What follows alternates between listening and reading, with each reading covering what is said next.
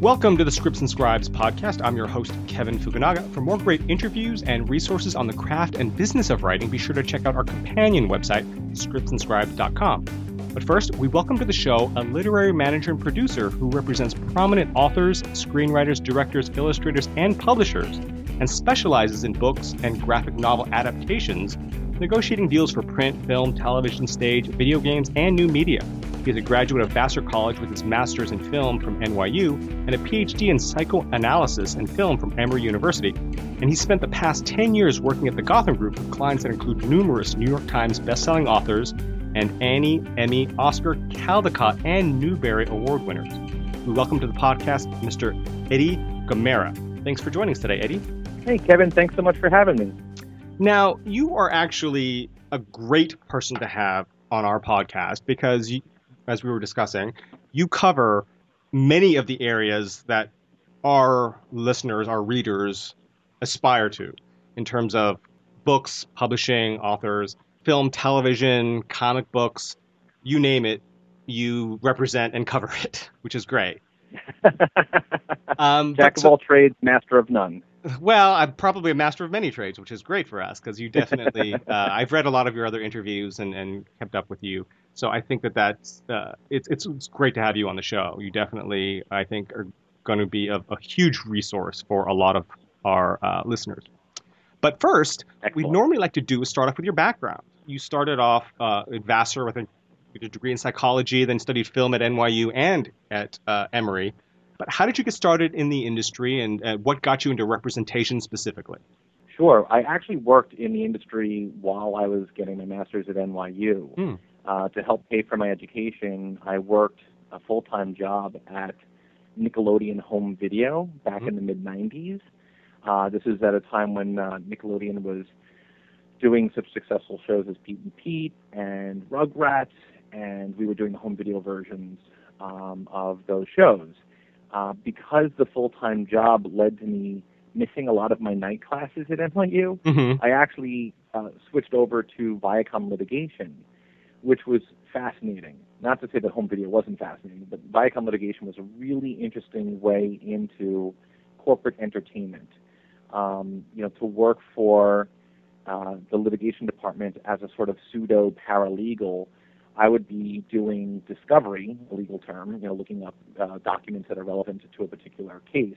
I was doing discovery, going through executives' files, pulling files that were relevant to a case, including Sumner Redstone, mm-hmm. uh, and going into his office and rifling through his desk. Wow. Um, but but this was also a time in Viacom's uh, history where there were some several major mergers and acquisitions and sales. So, for example, Viacom, if my memory serves me correctly, uh, was selling Madison Square Garden and also acquiring Blockbuster.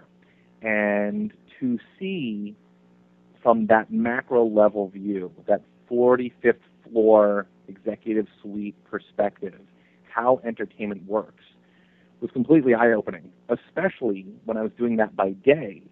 But by night, I was studying Kubrick and Hitchcock and Scorsese and uh, Lubitsch you know, mm-hmm. the kind of classic ivory tower film education that you would get studying film history and theory. Sure. So I got the sort of, you know, inside the business perspective, complementing the inside the uh, academia perspective. And I always thought, wow, you know, these things are so far afield from one another.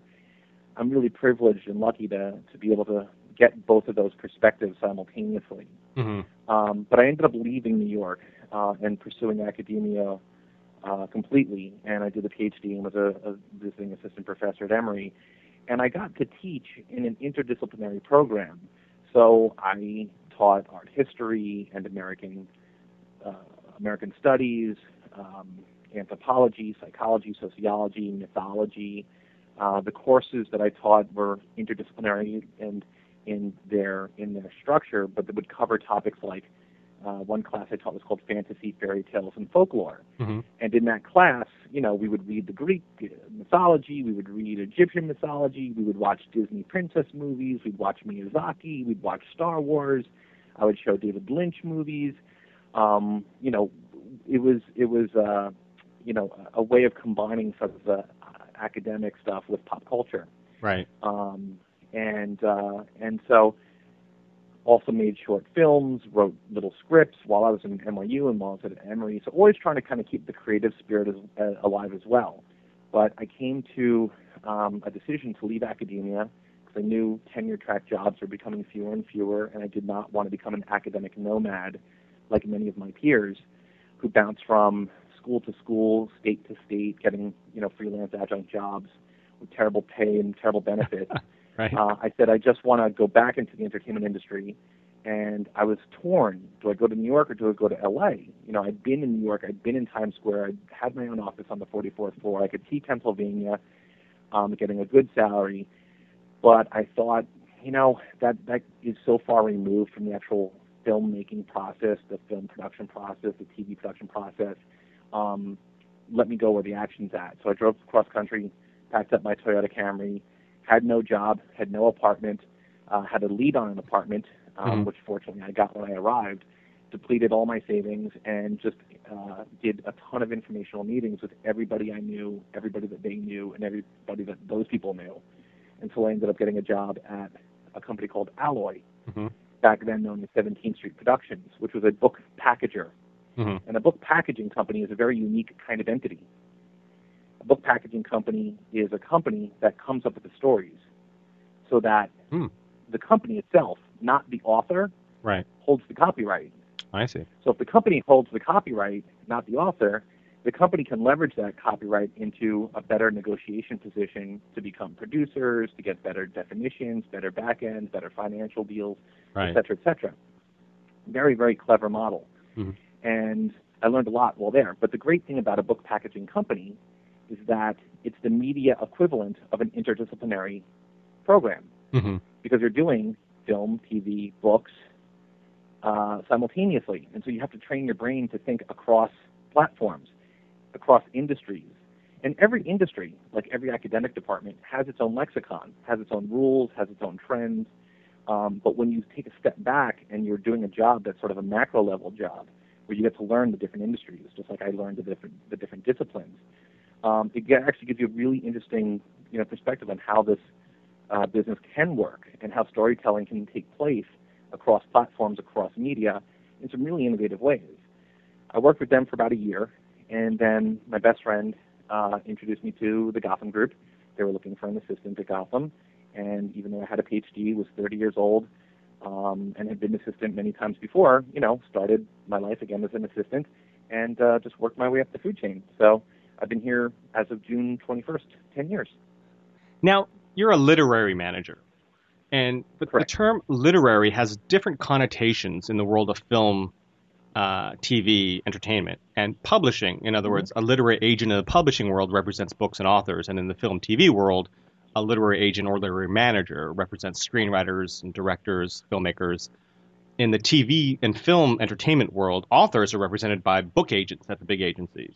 Can you Mhm. describe a little how the literary agents in the publishing world interface with literary agents and literary managers like yourself in Hollywood to get material books and things developed into film and TV properties?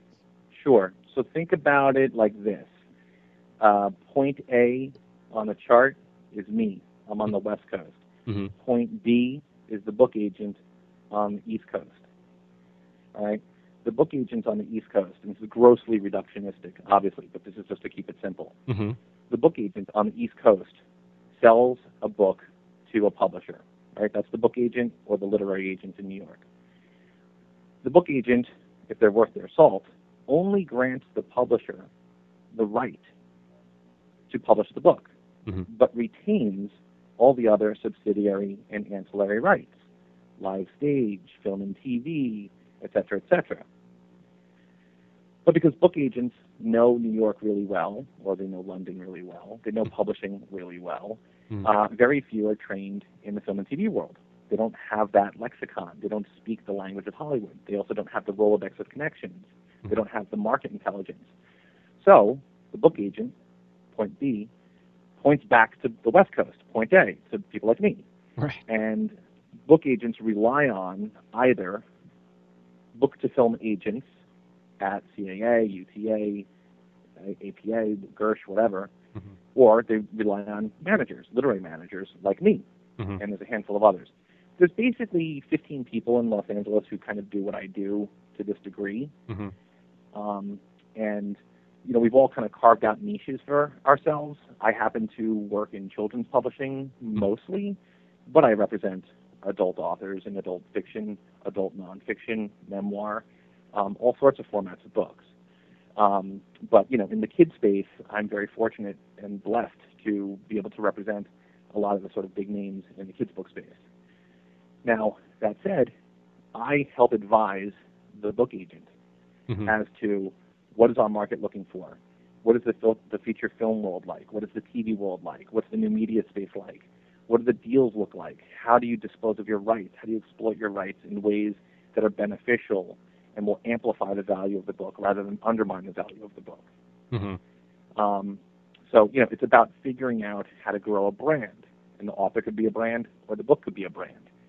Um, it's about figuring out how do you decide between doing a deal with a studio where you're giving them all of your rights in all formats, in all technologies, in all territories, in perpetuity, forever and ever, amen, for a sum of money, or taking your intellectual property and trying to slice up the pie so that mm-hmm. you can have a sticker deal, a plush doll deal, a web shorts deal, a comic book deal.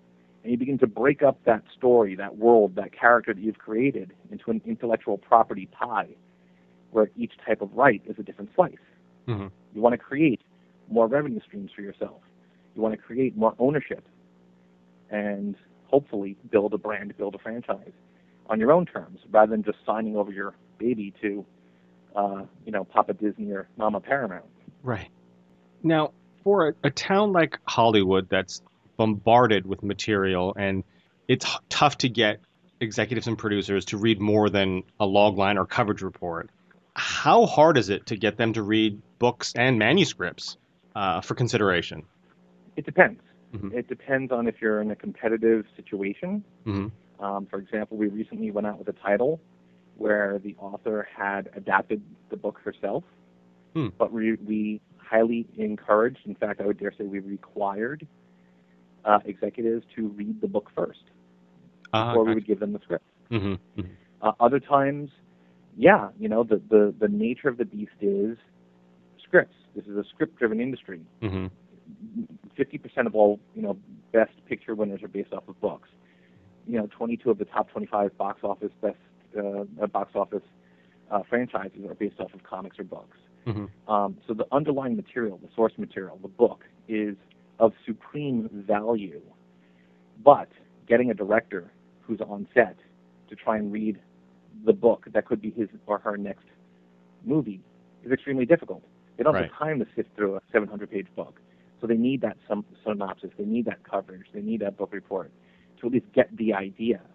And the thing is, publishing is driven by voice, right? What's on the page. They want to know that the author has a voice and can deliver words on a page in a particular way that's going to impact their reader. Mm-hmm. Our industry is motion pictures, be it small screen or big screen, be it your phone or be it an IMAX. It's visual storytelling. So what matters for us is not the voice, but the vision. Right. What guides the vision is the idea. And, and, and this is where marketing comes into all of this, right? So Hollywood is really good at marketing. Publishers not so good at marketing. Right. Hollywood wants to know, can I sell that idea? Can I sell that in 30 seconds? Can I sell it in 15 seconds? And so when you come in the room and you say Sharknado, right. it's a tornado of sharks, people are like, what the hell is that guy talking about? But like, it stimulates the brain. Mm-hmm right? It, right. It, it, it's something that like you get almost immediately. Jaws. Mm-hmm. Uh, you know, it, it's the movie Taken. You pitch the entire movie in four words. I want my daughter back. Mm-hmm. I want my daughter back. Five words. um, you know, but but the long and short of it is, you know, you don't need to read the whole book to get the big idea. Right. To know what the world is, to know what the spectacle is. You do need to read the book to get a sense of obviously the plot and the character arc and the hero's journey and all of those things. But all of that can be condensed. The other thing that's important to note is that fiction, particularly, is very interior. fiction writing, novels are very interior. You're allowed to go into a character's head in a way that it's really hard to do in film and television. You can use devices like voiceover, but you know that can be tricky. You can do flashbacks, but that can be tricky. It's hard to have a completely interior movie. We've seen them before, but that's not commercial studio storytelling. That's not classic American film storytelling. Right. Um, so, so yeah, I mean, there's big, big differences, and you always want everyone on the production side to read the book. You know, I told one author of mine, "Hey, this giant A-list director who's been responsible for some of the biggest successes in the history of the last 40 years of film read your book." I was super excited because Mhm. we got the guy to read the book. And the author said, "Well, if he's going to make a movie out of my book, you better fucking read the book." You know, that's that's kind of the mentality. Sure. So it is tough, but you know, it, we do always encourage people to go to the source, read the source, know the source, know the author, get the voice, pick up details. I find that screenwriters are actually usually really good about that stuff. hmm Um, directors, perhaps, perhaps a little bit less so. Executives, perhaps even a little bit less so. Right. But I know many, many, many, many very book savvy producers, development execs, agents. Um, you know, there are many very leaderly people out here, but that's not the norm. Right. And you had mentioned that uh, you had a, a client, uh, an author, who actually wrote the script, the screenplay for uh, his or her book, although that's not the norm. But if you had to sort of break it down in sort of the simplest terms possible, what sort of advice would you give to authors about screenwriting and vice versa, you know, to screenwriters about writing that novel? Sure. The first thing is, are you already under contractual obligation to deliver another book? In other words, Mhm. I don't want the book agent to ever be mad at me for encouraging an author to not deliver the next book that they're under contract to deliver. I don't want Hollywood and screenwriting to be a distraction for an author whose day-to-day job, whose primary means of income, is to to write and sell books Right. screenwriting is a whole separate business. It's a whole separate industry. It has a different lexicon, different tropes, trends, all of these things. It's very different. Novels, you know, you can say, you can describe one scene in five whole pages. hmm You know, that's that's if you counted the, the, the if you did the word count, you know, it's 2,000 words to describe a simple thought. hmm In film, it's like writing haiku. You have to convey the most powerful image and the most powerful emotion and convey narrative information in as few syllables as possible. hmm Scripts are mostly white and, and, you know than black. Books Right. are mostly black, hmm not white. So learning how to be that kind of efficient storyteller is extremely difficult for many people. The other thing is most novelists were not trained in that kind of classic Hollywood three act structure. That's the formula for many Hollywood movies. But Right. I will say, many, many authors with whom I, I speak, many, many book agents with whom I speak, many, many editors with whom I speak, are now reading Save the Cat Mm. when I look at the publishing deals announced on publishing websites or publishing trades like Publishers Weekly, the pitches for these books are no longer it's Salinger meets Hemingway. It's now it's Potter meets Austin Land. Right. You know, hmm it, it, so it, it, it, even the, the, the, the marketing language of publishers are sort of taking on a filmic tone. But for authors specifically, number one, do you have the time? Number two, do you have the interest in developing that skill set? Because not everyone can do it. It's a very different type of writing. Mhm. Do you want to take classes? Do you want to read Save the Cat?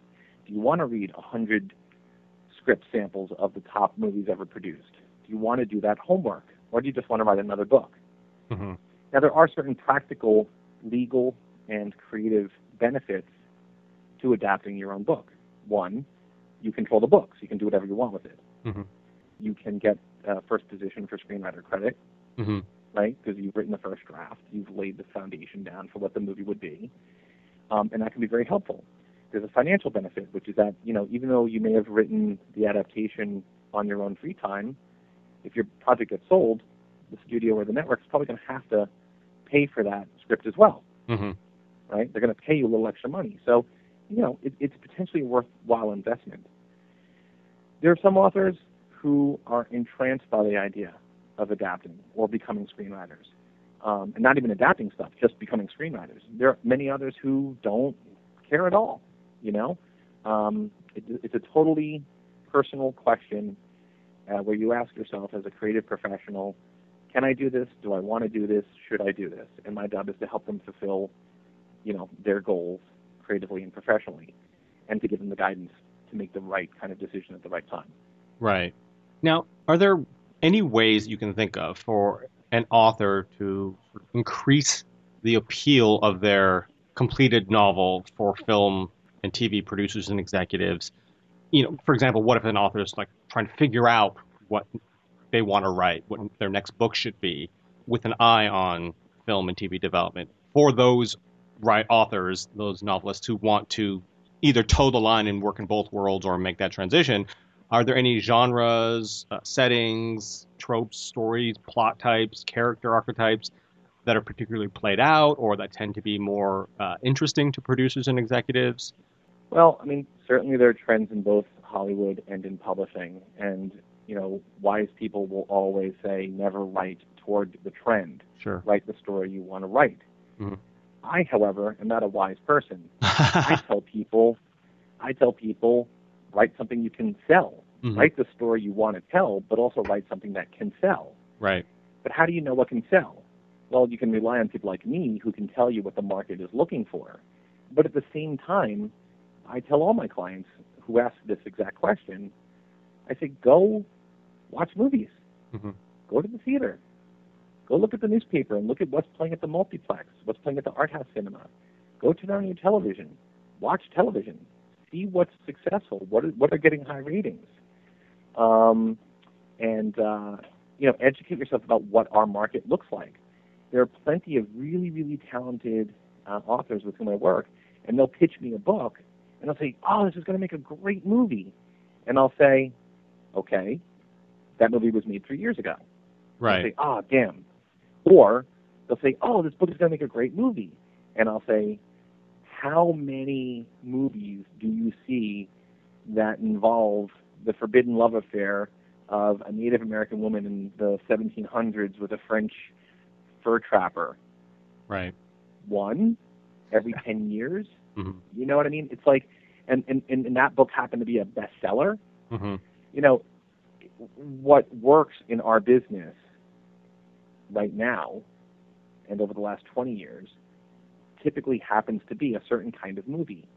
I seem to remember someone interviewed Will Smith, and they said, "Wow, you have an incredible track record of success choosing roles in all these amazing big movies, Independence Day and Men in Black." And you know, what are you looking for? He said, "Well, I looked at the box office successes, Star Wars, Pirates of the Caribbean, Men in Black. They they all share a certain kind of big spectacle, big world, um, fun, heart, adventure, humor, uh, nothing too violent, nothing too kiddie. You know, so that's how he made his decisions. hmm So I'd say to an author, you know, you're going to have a higher degree of success if you happen to write a story that happened to have heart, humor, and heroics in equal measure. hmm Um, Right. That's going to give you a better shot than doing that very interior, voice-driven, lyrical, literate piece about a woman who lives by herself in the desert for 50 years and never talks to anybody except by letters. Right. Right. Not very You know, cinematic. which may be an, it may be an amazing book, hmm hmm but very hard to translate on the screen. Right. You know, how many young adult books are there where it's, oh, I feel I'm out of place. Oh, I want the boy to like me. Oh, he doesn't like me. Oh, oh he gets his comeuppance. Oh, now we're in love. We go to prom. Oh, big smooch. I, like, where do you see that on television? Where do you see that in the movie theater? You, you don't really. Right. And yet, publishers publish more of those kinds of books because that works with their market. You know, that that's successful for them. That's the kind of stories that work for that readership in that space hmm doesn't quite work on the side of the, of the business. So you have to think about those kinds of things: the age of the protagonist, the setting, how how expensive it would be, um, et cetera, et cetera. Right. Absolutely. Now, I know you were directly involved in getting Dashner's novel, The Maze Runner, made into a feature film at 20th Century Fox. Can you describe the process as sort of a case study of how the book became a film and how you were able to help push that along? Sure. I can't give too many details Sure. because Fox would probably kill me. Um, Right. But but what I can tell you is we started the process as James Dashner's um, book to film rep. Mhm. And we did what we normally do with many projects, which is we submit the project to a bunch of producers in hopes that a producer likes the project and then takes it to a studio and the studio likes the project and makes an offer and you know you set up a project at a studio that way. In this case, um, you know we had it in manuscript, we shared it with a, a bunch of producers, and we got a lot of passes, and I could not understand why. It was a great book, totally cinematic. Granted, it didn't have adult leads, but you know, okay. People in Hollywood at that time were asking for Amblin movies. We want like Goonies, Mhm. and you'd pitch them Goonies, but they'd say, "Yeah, we can't do Goonies because it has no adult star." Right. So it was a bit of a catch-22 in our town. But the long and short of it was, it had a high concept. It was Lord of the Flies, but a sci-fi version, sci-fi Lord of the Flies. It had spectacle. It had great creatures, great visual effects, and it had this great twist at the end. And to me, it reminded me of Planet of the Apes. It reminded me of the Twilight Zone movies and shows that I love. Mhm. And I thought, wow, this is really smart. But but people passed, and it just drove us nuts. And I said to my boss, I can't believe that people can't get behind this. So we said, well, why don't we get behind it? And fortunately, there was uh, a book agent who thought there'd be a great opportunity for his author Mhm. and for him and for us. And the author felt similarly, and they gave us that chance, for which we're very grateful. And we had good luck and good fortune, and now we have a movie. Um, but yeah, it's it's it's no two movies take the same path, which is why no one in this town knows anything, and that's why in this town there are no rules because no two projects have the same development process, production process. We try and make the stuff like widgets. You know, that's a big joke of 30 Rock that that Jack Donaghy was the you know VP of microwaves and television. Right. You know, you you can't you can't make movies like you make refrigerators. You can't make television like you make microwaves. It doesn't work that way. Mhm. Um, there's an unreliability to the process. So even though a case study like Maze Runner may be illuminating, it doesn't actually help that much because it's it's just one unique example of a million million examples, each with its own trajectory. Right. Now, for authors who have been unable to get a novel published via the traditional publishing route, you know, with a big publishing company or even a small independent publisher, is self-publishing a legitimate option in terms of development, um, or does that seriously diminish the book as an IP? If a book, or even if a book has poor sales figures from a publisher, how does that affect the difficulty in developing it into a film TV property? Sure. I'll answer the second half first Okay. because it's more common an issue. Sure. So a book that is published by a traditional publisher, hmm right? Uh, when it is about to come out, so let's talk about the life cycle of a book. If it's Mhm. about to come out, producers and development execs and studio execs and financiers and agents will say, okay, it's about to come out. What's the print run? How many books are they going to print? hmm Once the book comes out, they're going to say, great, how many has it sold? Okay? hmm My job is to help translate the metrics of success between the two industries. So, for example, an editor once told me, if I'm selling 3,000 copies of a graphic novel, I'm doing pretty well.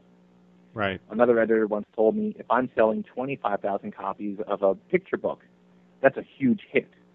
hmm Now, if I tell the head of Fox or the senior vice president of Paramount that this graphic novel is a huge success and it only sold 3,000 copies, Right. they're going to look at me and think I'm crazy Right. because their metrics of success are very different. Okay? Yeah. So sometimes the numbers can hurt, sometimes they can help. Sometimes you can pad them, sometimes you can't. Right. What I have found to be more important than sales figures is, as I mentioned earlier, the idea. What's the idea? So, for example, we sold uh, Cloudy with a Chance of Meatballs to Sony. The Mhm. movie bears very little resemblance to the original book, but the idea was spectacular and so unique and so visual, right? That was a modern classic book. Mhm. There was Mhm. another book that we sold to another studio um, that was basically out of print, had sold very few copies. But the idea behind it was so good, we got into a bidding war between two studios, each having their own A-list director vying to get this project. Uh-huh. So sales figures in those two cases, you know, they mattered to some degree. They didn't matter, you know, in, in another instance. Mm-hmm. Hollywood's always looking for brands. They want pre-aware properties. They want the easy marketing, which is why they keep churning out more superhero things and and you know uh, uh, uh, board game movies and Right. things like that. Right. Mm-hmm. That's why you have a movie that becomes a Broadway show that becomes a movie again. Right. Hairspray. Sure. It's it's it's brand value. It's, it's marketing, easy marketing. Okay. Mhm. So, you know, if I can walk in and say this book has sold 10 million copies, they may say awesome, except it's not castable. Uh, it's uh, one demographic or one quadrant, and um, it's too expensive. You know, when we actually try and budget what it would look like on this as a, as a film, it's too much money.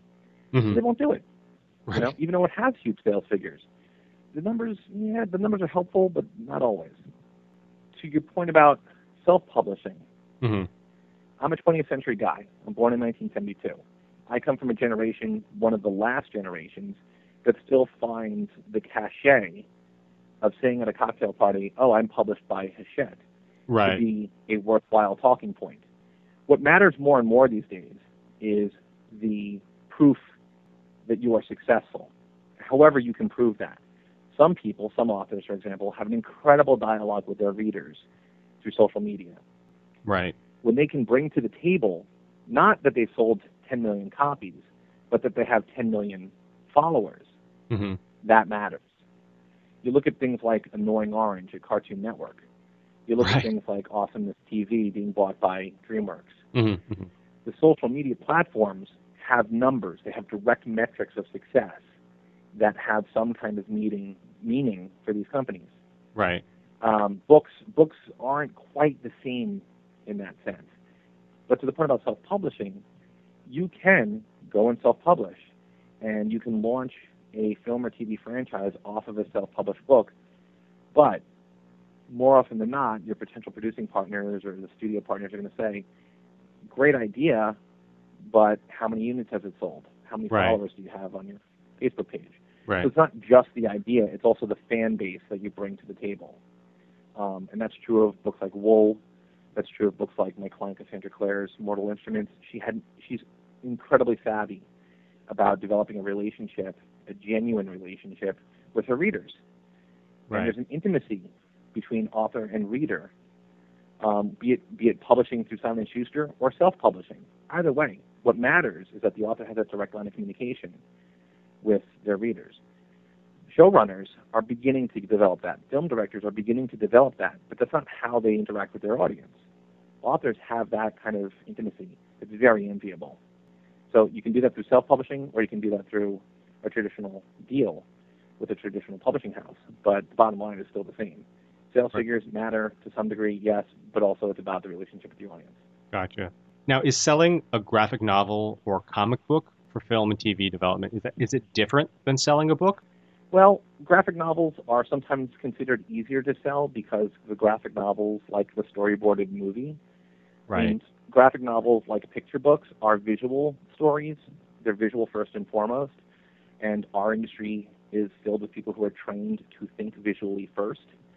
So having a graphic novel or a picture book, you know, can certainly be helpful um, in getting a development exec's mind around a project and helping them see the project in a way that they might not see a project if it's a 700-page novel.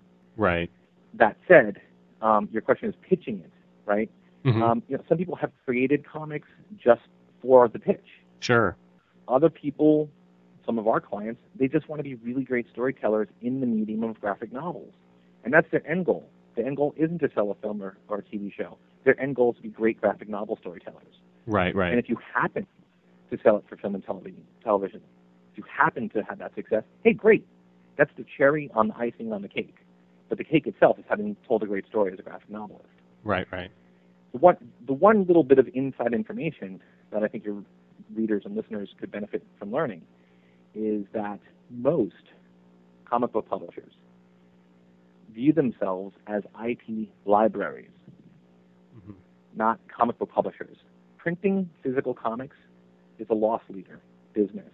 It's very hard to make a profit on print comics. digital comics, obviously growing, expanding. Comixology just got bought by Amazon, huge deal. Hooray, awesome.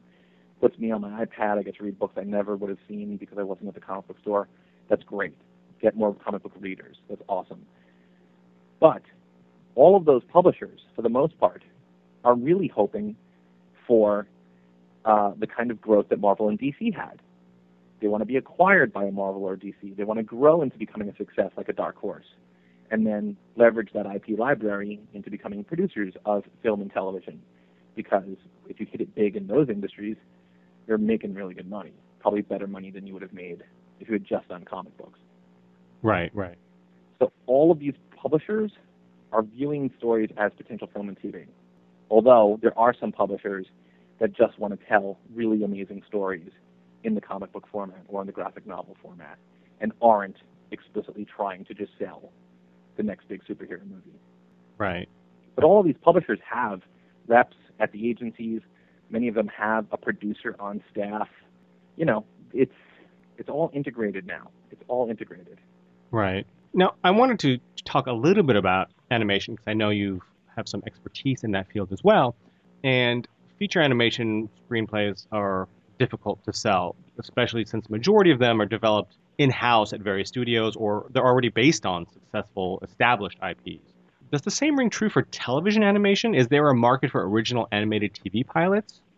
Yes and no. I think the way I would rephrase that is every major player in the TV animation space mm-hmm. has some version of an incubator, a laboratory, a testing ground. All of them are basically synonymous with a digital shorts initiative.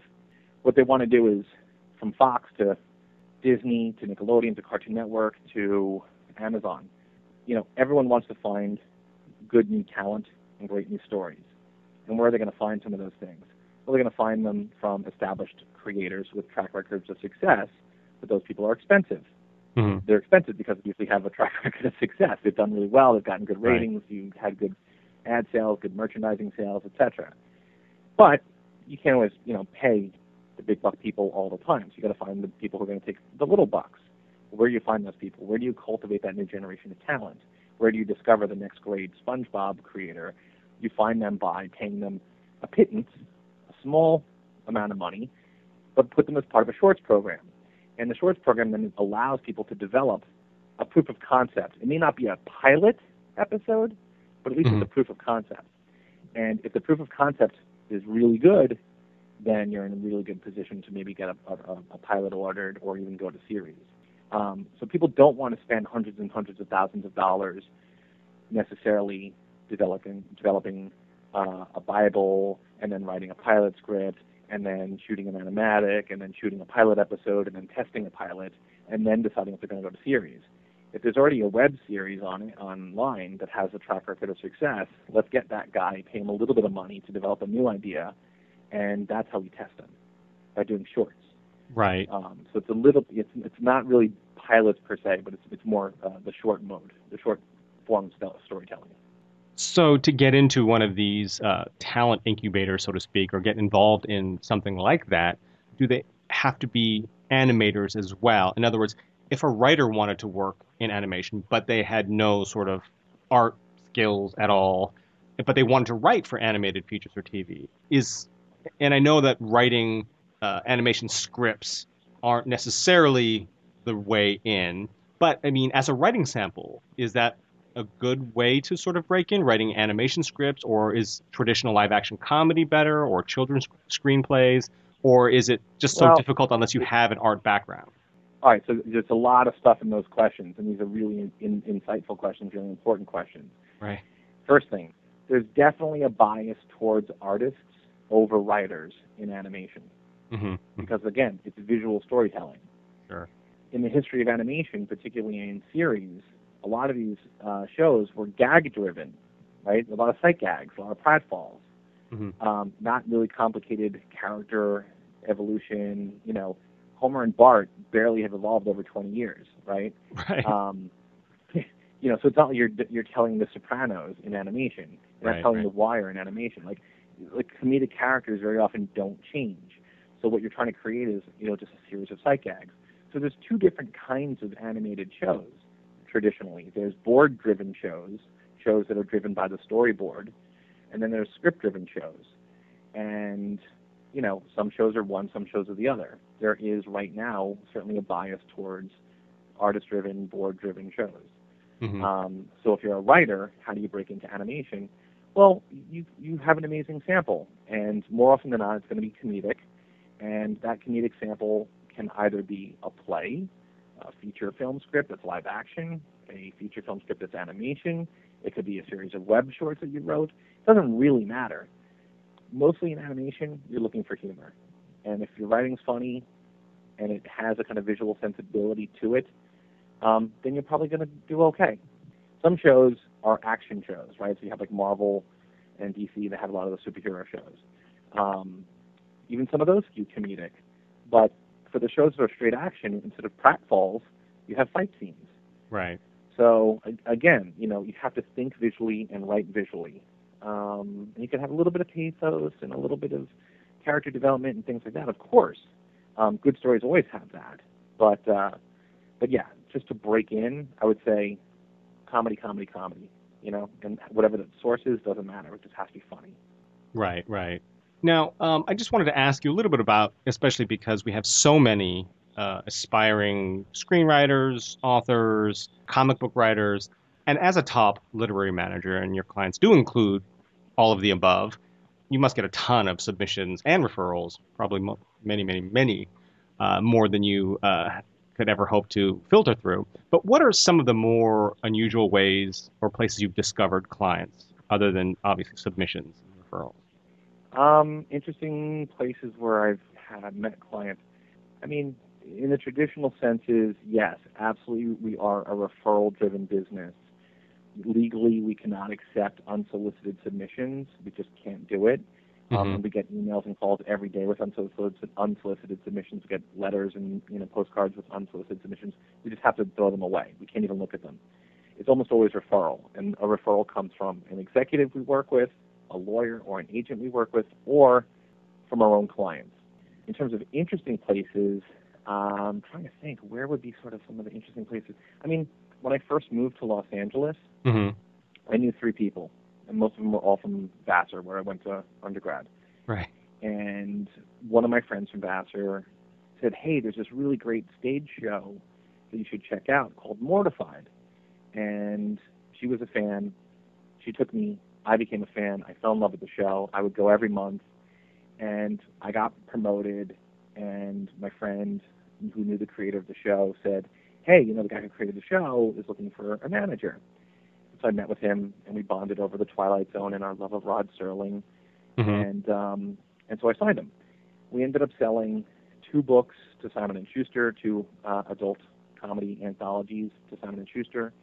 Um, we sold a celebrity interview show to Sundance Channel, where the creator of Mortified ended up interviewing people like, you know, Bryan Cranston and Megan Mullally and um, who's the kid from Silver Spoons, Rick. Uh, Schroder. Rick Schroder, you know. Um, so we did that. Uh, they recently did a documentary that's now on Netflix, and it's doing huge business on Netflix. And this is a brand that's been around for about 11 years. It's grown completely grassroots. Um, and, and and my relationship with it all started just because a friend of mine said, "Here's something I think you might have fun seeing." Not particularly unusual, but it came from a place of honest admiration and affection for that particular venture, for that particular experience, for that particular brand. Um, some of the more unusual things, I mean, you know, you get pitched everywhere. Um, Right. One of my clients, you know, got pitched while he was going under while getting dental surgery. Was pitching him an idea. Um, Okay. I was like, how are you even expecting me to remember this? Because I'm actually like getting laughing gas now. Um, you know, it, it happens all the time. It, I, I can look out over the parking deck of my of our building, and I often park on the roof. And one day I saw that I had what looked like a piece of paper stuck on my windshield. And I Mhm. thought to myself, did I get a parking ticket? Weird. So at the end of the day, I go downstairs and I take the piece of paper off of my windshield, and it turned out it wasn't a piece of paper; it was actually a script. Oh gosh. And I thought to myself, how on God's earth did that person know to put the script on my windshield? That's a little creepy. Right? That was a little creepy. So, you know, things like that do happen, and you just got to be careful. Right, right. Now, we do have a couple reader questions that I wanted to throw your way. One of them you sort of answered, but uh, maybe you can go into a little more depth in terms of the angle that they're approaching it from. But it says, I've written an animated feature film screenplay. Agents seem to be reluctant to read these kinds of scripts because most of animation screenplays now are generated in house. What can I do to get my script read? a couple of simple answers. One, you can enter it into screenwriting competitions.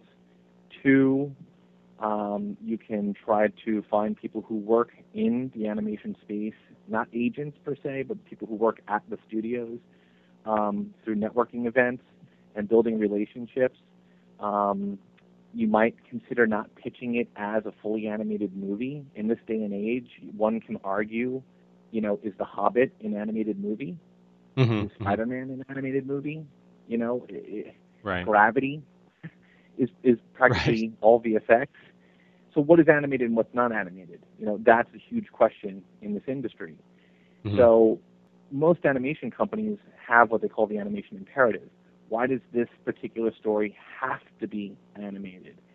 So the, to the person submitting that question, I would say back to them, why does this story have to be animated? Couldn't it be a live action CG movie? And if that's the case, then you're suddenly now opening many, many more doors for yourself. Sure. So that's those answers. Gotcha. Now, here's another question. I finished my first novel and think it would make a great movie. Is this something the agent for my book would handle, or do I need a movie agent? The book agent typically has a relationship with a film co-agent or a film co-rep, just like they have a relationship with a foreign rights rep. Mhm. Book agents, you know, work with a team of other people to specifically sell specific rights. Right? Some book agencies have an in-house foreign rights agent, so they'll Right. sell the book in Germany and Brazil and China. Some don't. Some have a third party that they contract with. Same thing with me. Uh, I work with many book agents, um, but some book agencies have their own person in house. Many don't. So it totally depends. But but you know you always want your book agent and your film rep to really view themselves as a team, a team that's author centric and a team that's book centric. I'm going to try and find the best opportunities for that book and for that author. But you want them working in tandem. Right. Now uh, we're nearing the end of your the work day, and I appreciate your time, but we don't want to keep you too much longer. But we do have a quick section we call rapid fire, which is just a few quick, fun questions. Uh-huh. The first being your favorite rocker named Eddie, Eddie Van Halen, Eddie Money, or Pearl Jam's Eddie Vedder. Eddie Vedder, Um, your favorite fictional comic book city, Metropolis, Smallville, or Gotham City. Gotham City. And which fellow Vassar alum would you most like to have a beer with? Generation Kill writer Evan Wright, writer director Noah Baumbach, or three time Oscar winner Meryl Streep? That's tough because I've been at cocktail parties with Meryl at Vassar, and I just have never talked to her yet. Uh huh. And I was two years younger than Noah Baumbach, so I used to see him in the editing suite at the film school, but I, I never got to know him. Evan Wright, I don't know, but I do know Benjamin Busch, who's an actor who was on Generation Kill, Right. and he had very good things to say about Evan. So I would say Evan because I don't know him, but I have a way into him. Very cool. You seem to have a connection to the other two, but that's uh, that's pretty great. And Generation Kill was fantastic. I think that's. Uh, Oh, great show. Absolutely. um, and do you have any last thoughts or final uh, advice for aspiring writers? you know, I, I, I think I said it before. You know, write the story you want to tell, but write the story that can sell. Yeah. Know the market. Right. no- Familiarize yourself with the market. Know what's working, what's not working, what's selling, what's not selling. Granted, don't write to the trend because trends change. Mhm. But know your industry. Treat it like a job. You know, if you want to be a dilettante, that's great. Be a dilettante. You want to be in a, a, a, a you know, do a little sort of writing on the side, that's fine. If you want to be a writer, write like it's a job. Treat it like a job. Do your homework. Know the industry. Treat it professionally. Right. Yeah, we could ask you questions all day, but I appreciate you coming on the show, Eddie. And you can follow Eddie on Facebook, Edward uh, Gamarra, Uh, and of course, you can find us on Twitter at ScriptScribe. There's no and in the middle there, just at ScriptScribes. And on Facebook, facebook.com slash ScriptandScribe. So thank you again, Eddie. I really, really appreciate your time. Happy to do it, Kevin. I hope it's uh, been helpful and uh, really appreciate the opportunity to share what I've uh, learned over the last 10 years with uh, your readers and your listeners. Sounds like a great program. I'm really happy to be participating. And uh, to all our listeners, thanks for listening. We'll talk to you next time.